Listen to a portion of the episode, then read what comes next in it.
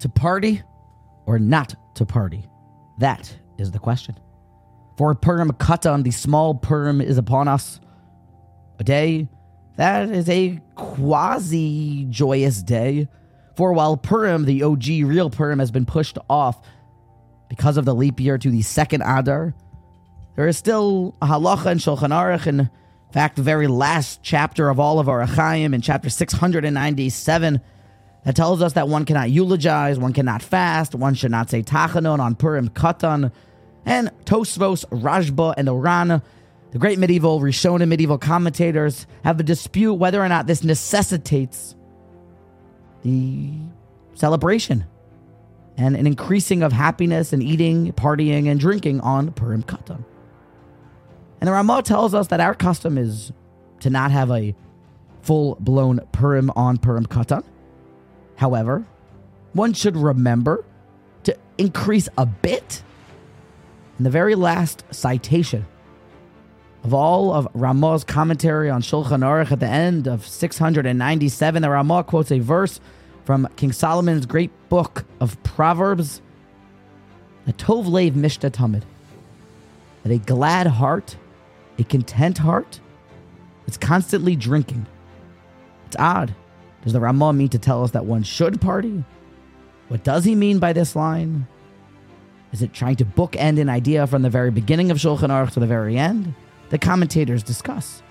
However, what is very clear is that on this pasuk, this parable in 1515 of Mishlei, the Vilna Gaon tells us that Tovlev Mishta Tamid, why is a happy person constantly drinking? For, well, just look at a Mishta guy, a drinking guy, a drunkard. On Purim, he could care less about your insults, could care less about what Tom, Dick, or Harry has to say about him or how Sally thinks that she's a lowlife. He's a lowlife. None of it matters could care less about what anyone else thinks.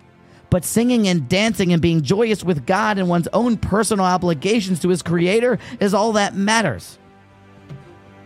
And you break free from the chains and shackles of what other people think. In the same vein is a Tov Lev, a happy person, someone who chose happiness, someone who chose to focus on the good parts of life well, then anything that he sees, witnesses, or hears, it's like another l'chaim. It's like another shot of vodka. For Tov Lev, a happy person, is Talmud because everything only increases his gratitude to God, his own personal thanks, his own personal love and happiness. He's happy for you. He doesn't care what you think. He's just trying to do the right thing. So, literally, Tov Lev, a happy heart, someone who chose, no matter what, to focus on the good is Mishta Tamid. He's constantly drinking. So while on Purim Katan, especially on Friday, where there could be some issues of increasing with too much food, lest one go into the Sabbath with a, a full belly, talk to your rabbi for more advice about that.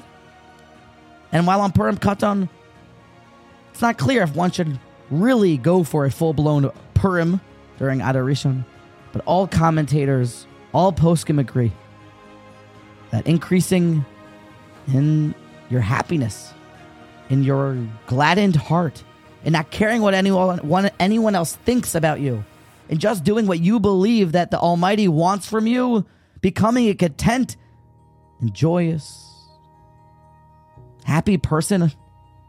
Well, that everyone agrees to, because Tov Lev Tamid. What a way to finish Orach Chaim Shulchan Aruch.